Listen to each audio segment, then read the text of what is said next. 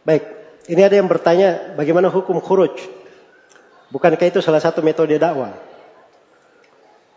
Ya, ini khuruj ini istilah ya.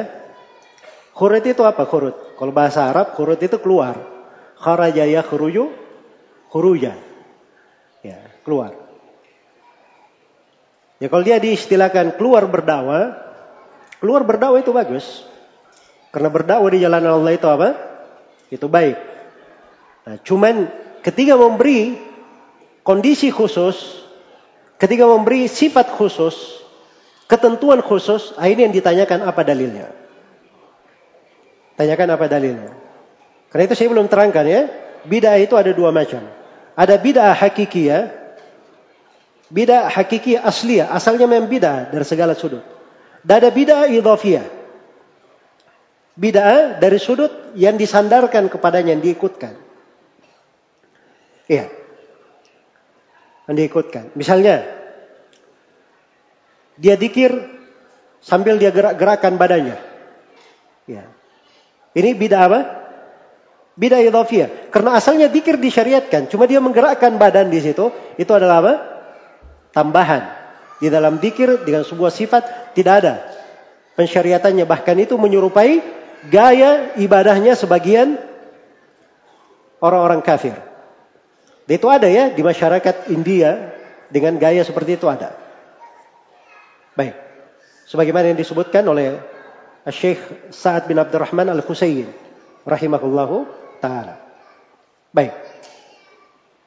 Jadi itu bentuk dari bid'ah idhafiyah. Sama dengan sholat malam. Sholat malam itu bagus, sholat malam. Tapi kalau di sholat malamnya dia buka, dia masukkan padanya dikir-dikir atau rutinitas yang tidak ada dalilnya, maka itu menjadi bid'ah. Iya. Sama dengan keluar berdakwah. Dia keluar berdakwah bagus. Mengajak manusia dakwah di jalan Allah itu baik. Tapi kalau dibatasi dakwah, kalau dia keluar empat hari ada keutamannya begini, tujuh hari ada keutamannya begini, empat puluh hari ada keutamannya begini. Ya. Jelas ya? diberikan bentuk-bentuk yang mengitarinya, nah itu masuk di dalam pembahasan bid'ah nanti. Baik. Sama dengan seperti ada yang sering menanyakan metode tarbiyah, metode liko. Ya. Oh ini kenapa kalian mengingkari liko, mengingkari tarbiyah?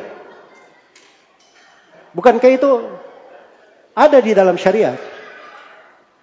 Ya. Ini kalimat-kalimat sering menipu manusia. Siapa juga yang mengingkari tarbiyah? Siapa yang mengingkari tarbiyah bermana ada orang yang perlu diajar, di, diberikan pendidikan. Siapa yang mengingkari liqa dalam artian kita berkumpul, bertemu, saling memberi nasihat, saling apa namanya menyambut silaturahmi persaudaraan itu adalah hal yang baik. Tapi yang diingkari itu bentuk tarbiyah, bentuk liqa yang di dalamnya ada rahasia-rahasia tertentu. Hanya diketahui oleh jemaah itu saja. Ya, sendal pun tidak boleh disimpan di luar, simpan di dalam. Sudut-sudut pembicaranya berbeda. Ada namanya sirriyatut tandim, kerahasiaan organisasi. Itu hanya ada di pembahasan di tingkat itu saja. Yang di tingkat pemula-pemula ini belum dapat. Belum boleh dikasih. Dia belum sampai ke pembahasan ini. Nah ini yang beginian ini yang disebut sebagai bid'ah Bid'ah idhafiyah.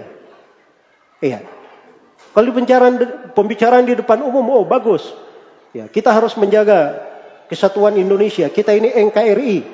Tapi kalau di pertemuan khususnya di dalam, oh enggak. Enggak seperti itu.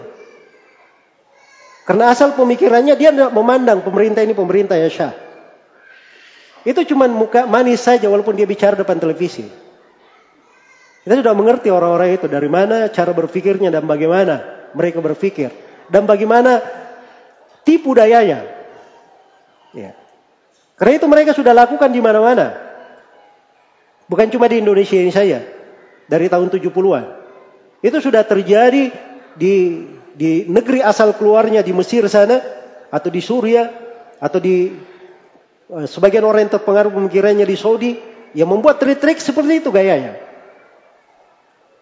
Maka itu yang diingkari dalam hal-hal yang seperti itu. Jadi jangan apa namanya kalimat-kalimat itu jangan kalau dia di sudut yang bagus tidak ada pelanggaran di bawah, bahwa itu tidak ada masalah. Tapi kalau di sudut yang ada pelanggaran, ah, celaan diarahkan ke sana. Baik.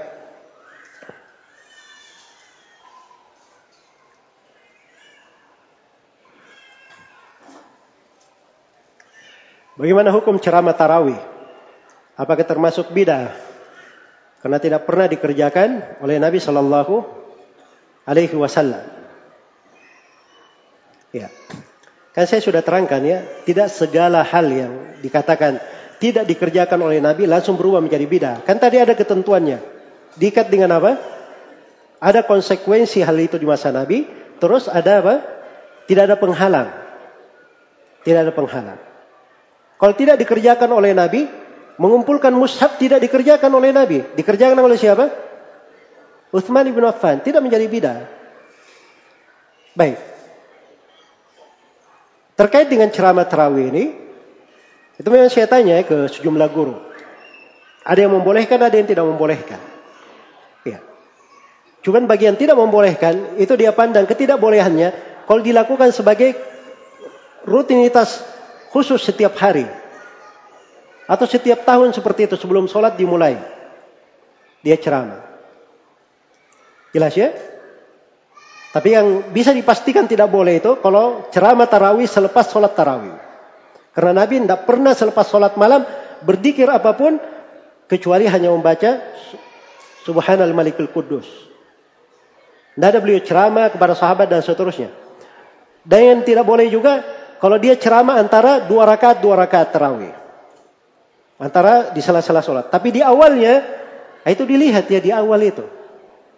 Ya, sore imam masjid misalnya. Di sholat isya.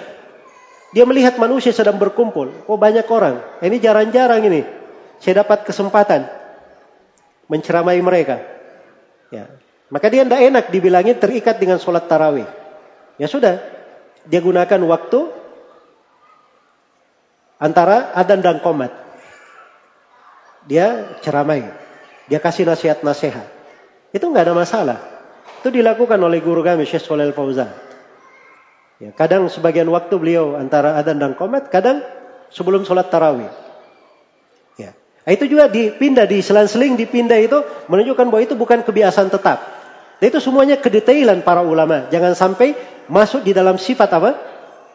Sifat bidah. Tapi ada hal yang kadang dibolehkan. Dilihat sudut kemaslahatan di situ. Iya. Baik.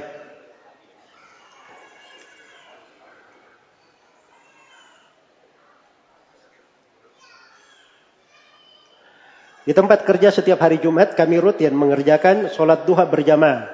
Kemudian dilanjutkan dengan membaca surah lalu berdoa. Yang ingin saya tanyakan bagaimana hukumnya dan bagaimana saya menyikapinya. Ini dia katakan rutin ya. Ini masuk dalam bidah.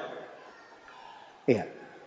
Sebab sholat duha itu pertama itu dilakukan oleh Nabi Shallallahu Alaihi Wasallam sendiri. Para sahabat melakukannya sendiri. Tidak pernah ada yang mengerjakannya secara berjamaah. Itu yang pertama. Ya kalau dilakukan secara berjamaah saja itu sudah masalah. Apalagi dirutinkan. Terus kalau dia tambah lagi setelahnya membaca surah tertentu, ya, itu ada fatwa dari ulama-ulama Syafi'iyah tentang tidak bolehnya membaca surah Al-Fatihah selepas sholat. Dia rutinkan untuk hal itu. Karena itu tidak ada dalilnya memang. Andai kata dalil Nabi rutin melakukannya, itu pasti akan dinukil oleh para sahabat. Ya, lalu berdoa. Dan juga berdoa selepas sholat. Berdoa selepas sholat itu boleh Ya, tapi jangan dijadikan rutinitas. Kecuali doa-doa yang apa? Diajarkan oleh Nabi Sallallahu Alaihi Wasallam. Jadi dikir Allahumma antas salam wa minkas salam tabarak ya ya dal jalal wal ikram. Doa ya. Allahumma a'inni ala dzikrika wa syukrika wa husni ibadatik. Itu bentuk doa. Itu rutin dikerjakan tidak apa-apa. Sebab Nabi rutin mengerjakannya. Tapi kalau dia menambah doa lain, itu boleh dia lakukan kadang-kadang. Dia misalnya doa, dilancarkan rezekinya, doa untuk orang tuanya, doa untuk kerabatnya. Dia lakukan kadang-kadang itu boleh. Ya. Tapi yang tidak boleh itu, dia berdoa mengangkat tangan. Karena tidak pernah dinukil Nabi itu berdoa apa? Mengatakan ini kan kefiat terlihat. Kalau doa itu orang tanpa angkat tangan dia bisa berdoa. Jelas ya? Bisa berdoa. Tapi kalau berdoa mengangkat tangan, itu tidak didukil dari Nabi selepas sholat. Beliau berdoa mengangkat tangan. Makanya mengangkat tangan dalam doa itu dibolehkan pada doa yang bersifat mutlak. Tidak terikat dengan waktu ataupun tempat. Tapi kalau terikat dengan waktu ataupun tempat, terikat dengan tempat khusus misalnya, misalnya mau masuk WC. Tidak ada Nabi mengajarkan doa masuk WC itu Allahumma inni a'udzubika minal khubuthi wal khaba'ith. Itu enggak ada. Tidak mengangkat tangan. Sebab memang tidak ada dalil di situ Nabi mengangkat tangan. Sama selepas sholat. Ya kalaupun dia doa kadang-kadang, selain daripada doa yang telah tetap itu tadi, itu boleh saja. Ya wallahu taala alam.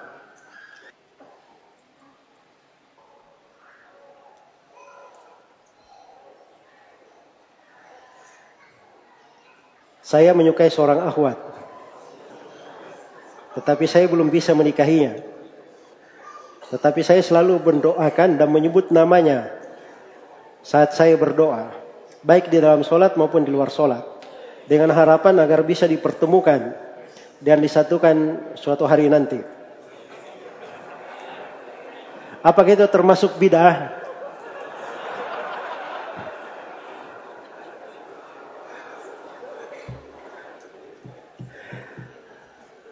Ini masuk dalam hitungan doa ya. Doa itu boleh-boleh saja seorang berdoa. Termasuk doa yang seperti ini. Tapi doa yang seperti ini itu sudut bolehnya terbatas kalau tidak menjatuhkan dia di dalam dosa dan maksiat. Kalau dia menjatuhkannya dalam dosa dan maksiat, ya, akhirnya selalu dia pikir perempuan saja di kepalanya. Akhirnya tidak ada selera hidup kecuali dengan si dia saja. Ya. Ini namanya menjatuhkan di dalam dosa. Dan itu tidak diperbolehkan. Jadi pada batasan yang dibolehkan silahkan. Tapi kalau saya nasihatkan hal yang lebih baik, dia berdoa kepada Allah Subhanahu wa taala supaya diberi pilihan yang terbaik. Jangan dia ikat hatinya dengan seorang yang belum dia miliki. Ya, itu namanya memperbudak diri dengan sesuatu yang belum dia miliki. Ya, dunia ini luas. Ya, perempuan itu banyak. Hiduplah lebih cerah. Ya. Semoga Allah memberi kemudahan ya untuk semuanya.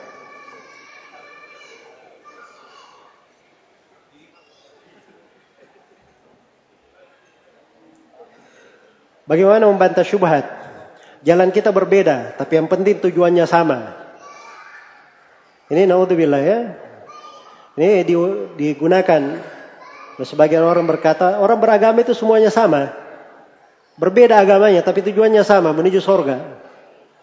Ya, kalau di atas mana itu adalah kekafiran. Yang tidak mengatakan itu kafir, dia juga dihukumi kafir dalam syariat. Iya. Tapi kalau dalam makna jalan kita berbeda, bermana sana di atas bidah, ini di atas sunnah, tujuannya sorga itu juga bidah, itu adalah kesesatan keluar dari jalan. Sebab kita semua diperintah mengikuti as-sirat al-mustaqim. Jalan yang lurus. Tetapi kalau ucapan ini pada orang yang satu jalan di atas sunnah, di atas syariat, tetapi berbeda di dalam pilihan ibadahnya. Sana di pintu sholat, sana di pintu menuntut ilmu, sana di pintu bersedekah. Kita berbeda jalan, tapi tujuannya sorga itu boleh-boleh saja. Bagus. Ya. Wallahu ta'ala alam.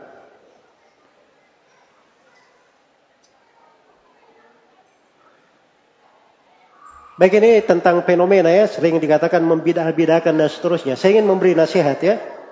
Untuk kawan-kawan para penuntut ilmu ya baru belajar dalam berinteraksi dengan orang dan semua orang yang kita jumpai apa kita saudara, ayah, bapak kita itu akalnya sampai memahami seperti yang kita pahami. Seperti yang kita pahami. Kadang di dalam membahasakan sesuatu itu kadang kita perlu memberi bahasa-bahasa yang lebih dipahami oleh orang. Maknanya sama, tapi bahasanya aja berbeda. Ini bid'ah itu sama dengan ini tidak pernah dilakukan oleh Nabi. Jelas ya? ini hal yang tidak disyariatkan. Itu ada kemiripan. Karena itu saya lihat ya ulama-ulama besar itu. Ini kadang saya di seperti ini walaupun umum ini bentuk pelajaran ya menjelaskan sebuah tema. Kadang saya pakai kalimat-kalimat yang mungkin kalimat itu agak berat terhadap sebagian orang tapi di konteks pelajaran saya sampaikan.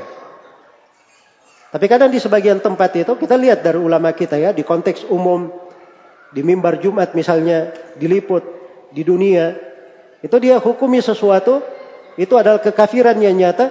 Beliau bahasakan apa? Ini perbuatan jauh dari penamaan keislaman.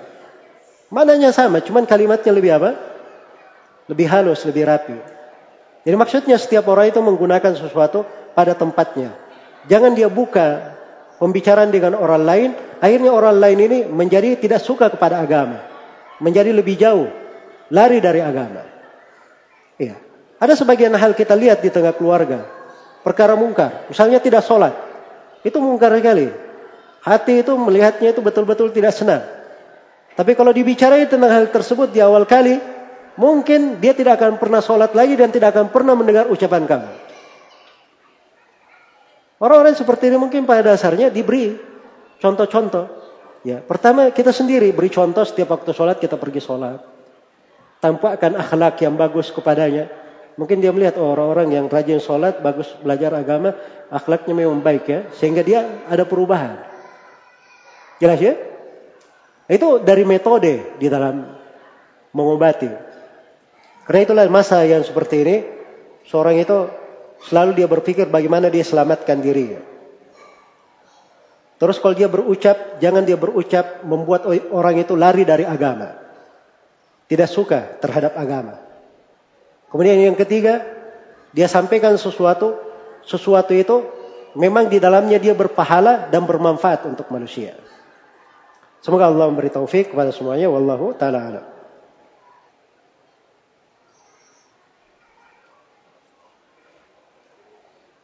Jika ada orang tua berbuat atau mengerjakan sebuah kebidahan, apakah tidak ada lagi kewajiban kita untuk berbakti kepada mereka?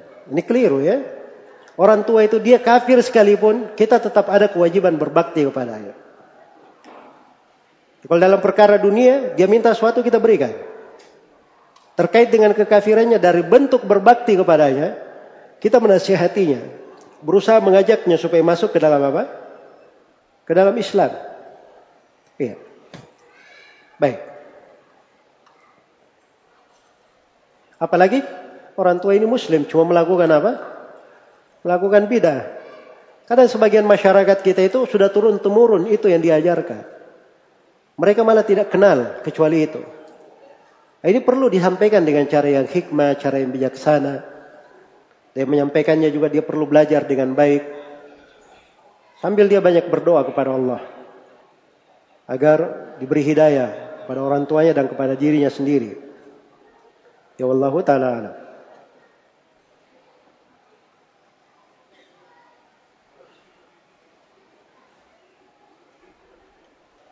Apakah termasuk bidah jika kita mengadakan pengajian sebelum atau setelah di malam sebelum pesta pernikahan? Di mana hal ini diketahui adalah sebagai adat istiadat. Itu pengajian tidak mesti ya. Biasanya orang-orang yang ada pengajian itu itu uh, kalau ada dilakukan, kalau tidak ada tidak dilakukan. Ya, itu hanya memanfaatkan orang berkumpul, keluarga yang sedang ada. Nah, hal-hal yang seperti itu, Allah Taala itu adalah hal yang tidak ada masalah.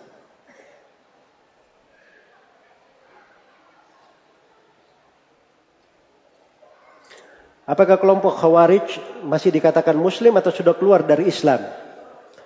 Itu ada dua pendapat di tengah ulama. Mayoritas ulama mengatakan bahwa mereka tidak keluar dari Islam. Dan sebagian ulama, itu sebuah riwayat dari Imam Ahmad, dan pendapat ini cenderung dikuatkan oleh Syekhul Islam Ibn Taimiyah, di masa ini dianggap kuat oleh Syekh bin Bas rahimahullah bahwa mereka bukan muslim. Dianggap keluar dari Islam. Ya wallahu taala.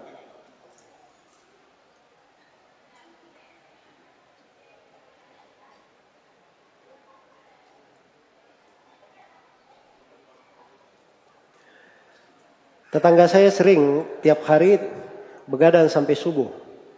Tapi suara mereka sangat berisik di malam hari. Dan kadang keluarga kami tidak bisa tidur. Apakah ada nas-nas atau hadit-hadit kisah yang mengatur mengenai adab bertetangga? Ya jelas ada ya. Itu satu bab khusus. Kalau kita buat ceramah bisa satu ceramah khusus itu. Adab-adab dalam bertetangga. Ya. Itu memang ada sebagian orang yang kadang tidak memperhatikan tetangganya. Padahal Nabi Shallallahu Alaihi Wasallam telah mengingatkan la yadkhul jannata man la ya'man jaruhu bawa'iqah. Atau jarahu bawa'iquh. Tidak akan masuk surga orang yang tetangganya itu tidak pernah merasa aman dari gangguannya. Iya. Dan dalam hadis riwayat Bukhari dan Muslim, Jibril itu selalu berwasiat kepada tetangga. Sampai Nabi saking banyaknya diberi wasiat oleh Jibril supaya berbaik, berbuat baik kepada tetangganya, Nabi berkata, sampai saya menyangka si Jibril ini ingin menjadi ahli waris tetanggaku. Ya. Dan juga dalam hadis Abu Hurairah riwayat Bukhari dan Muslim, Rasulullah bersabda, "Man kana yu'minu billahi wal yawmil akhir, falyukrim jarah." Barang siapa yang beriman kepada Allah dan hari akhirat, hendaknya dia memuliakan tetangganya. Hanya saja kalau kejadiannya seperti ini, itu dianggap sebagai lahan kebaikan saya. Mungkin ada bagusnya juga ya, kalau tidak ada tetangga berisik-berisik, mungkin kita tidur terus satu malam suntuk. Tapi karena ada tetangga berisik, kita bisa bangun sholat malam, bisa beristighfar, bisa memohon ampun kepada Allah. Sekaligus mendoakan tetangga supaya diberi hidayah. Jelas ya? Nah, itu lebih baik daripada dongkol aja kepada tetangganya. Hanya memberi masalah di hati, kita juga tidak dapat kebaikan. Semoga Allah memberi taufik kepada semuanya.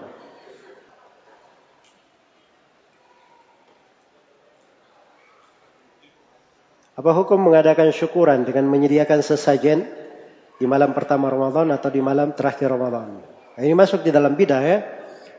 Kalau dibuat rutinitas itu masuk di dalam apa?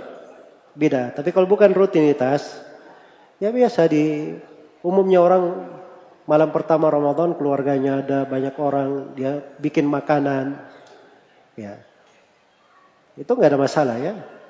Atau di akhir Ramadan biasanya orang dekat hari raya banyak makanan, makan bersama tidak ada masalah. Tapi kalau sesajen bermana makanan dibaca-bacai, ya sudah diberi jampi-jampi dan sebagainya itu masuk di dalam bidah. Apa hukum mengadakan ceramah takziah, nasihat kematian tiga malam berturut-turut? Nah, ini masuk di dalam bidah ya, karena dia buat sebuah kefiat tersendiri, rutin. Tapi kalau ceramah takziahnya sendiri, itu kalau diperlukan tidak ada masalah. Sebab takziah itu artinya menghibur, membesarkan hati. Orang yang apa? Orang yang kena musibah. Ya kalau saya misalnya diminta ceramah untuk makna itu menghibur mereka, ya itu adalah hal yang bagus. Saya datang untuk hal itu. Jelas ya? Walaupun misalnya dia niatnya tiga hari tiga malam itu urusan mereka. Saya sendiri, saya masuk ke dalam hal yang disyariatkan. Karena saya memberi apa? Membesarkan, menghibur, memberi takziah untuk mereka. Tapi itu terkait dengan masalah makan-makannya. Kumpul-kumpul untuk makan, minum, itu hati-hati. Karena telah syah dari Jarir bin Abdullah al-Bajali. Beliau berkata, Kunna na'uddu al-ijtima wa sunnatut ta'am ba'da dafnil mayyit minan niyaha. Kami menganggap kumpul-kumpul dan buat makanan setelah si mayit dikuburkan, itu kami hitung dari meratap jahiliyah yang diharamkan. Ya wallahu ta'ala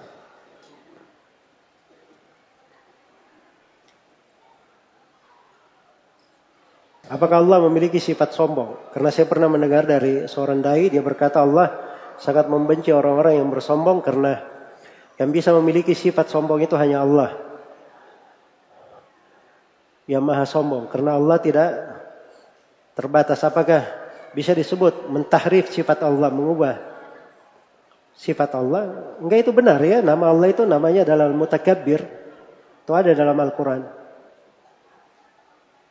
yang maha membesarkan dirinya, maha bersombong. Dan di dalam hadits qudsi di riwayat Muslim Allah Subhanahu wa taala berfirman, "Wal kibriya uridai, wa may yunazi'uni adzabtu." Dan kesombongan itu adalah ridaku. Siapa yang mengganggu aku di dalamnya, aku akan menyiksanya. Karena itu tidak boleh di antara manusia itu ada yang memiliki sifat sombong. Karena itu adalah hal yang hanya merupakan milik Allah Subhanahu wa taala. Iya. Dalam hadis Ibnu Mas'ud riwayat Bukhari dan Muslim, Rasulullah sallallahu alaihi wasallam bersabda, "La yadkhulul jannata man kana fi qalbihi mithqalu habbatin min kibr." Tidak akan masuk surga orang yang di dalam hatinya ada sebesar darah dari kesombongan. Sebagian sahabat ada yang berkata, "Ya Rasulullah, kita senang punya sendal baru, baju baru. Apa itu masuk dalam sombong?" Kata beliau, "Al-kibru batarul haq wa ghamtun nas." Beliau definisikan sombong itu adalah merasa tinggi terhadap kebenaran, menolak kebenaran dan meremehkan manusia. Ya, kalau ada kebenaran dia tolak, tidak mau dia terima itu sombong, kiber itu. Sama kalau dia melihat dirinya lebih tinggi di atas orang lain, nah itu kesombongan. Dia obati dirinya, hati-hati. Jangan kita pandang diri ini lebih baik daripada orang lain, siapa pun dia. Iya. Maka itu dari hal yang mempengaruhi di kehidupan seorang muslim. Sebab seorang hamba itu dia budak Allah, hamba Allah. Dia fakir kepada Allah. Tidak ada yang perlu dia banggakan. Innaka lan takhluqal arda wa lan tablughal jibala tula. Sungguhnya kamu itu belum bisa menembus bumi. Tinggimu pun belum mencapai tinggi tinggi langit. Kalaupun kamu berjalan di atas muka bumi, nanti akan terkubur di bawah bumi. Maka tidak ada yang perlu dibanggakan. Semoga Allah memberi taufik kepada semuanya.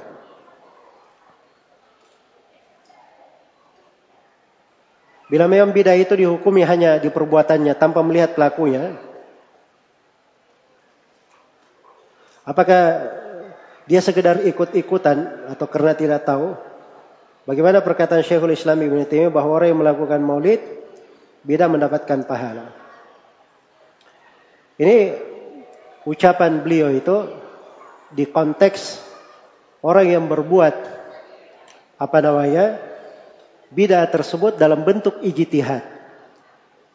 Orang yang ijtihad keliru itu ada juga di pembahasan bidah. Ada juga di pembahasan apa?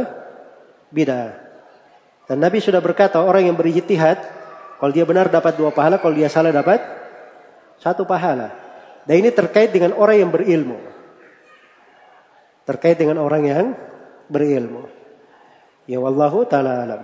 Baik itu satu sudut ya terkait dengan ucapan Syekhul Islam Ibnu Taimiyah dan di pembahasan lain itu sudah ada keterangan-keterangannya.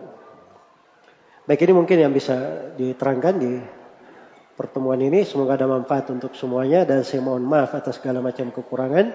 Wallahu taala alam. Subhanakallahumma wa bihamdik asyhadu an la ilaha illa anta astaghfiruka wa atubu ilaik. Walhamdulillahirabbil alamin. Wassalamualaikum warahmatullahi wabarakatuh.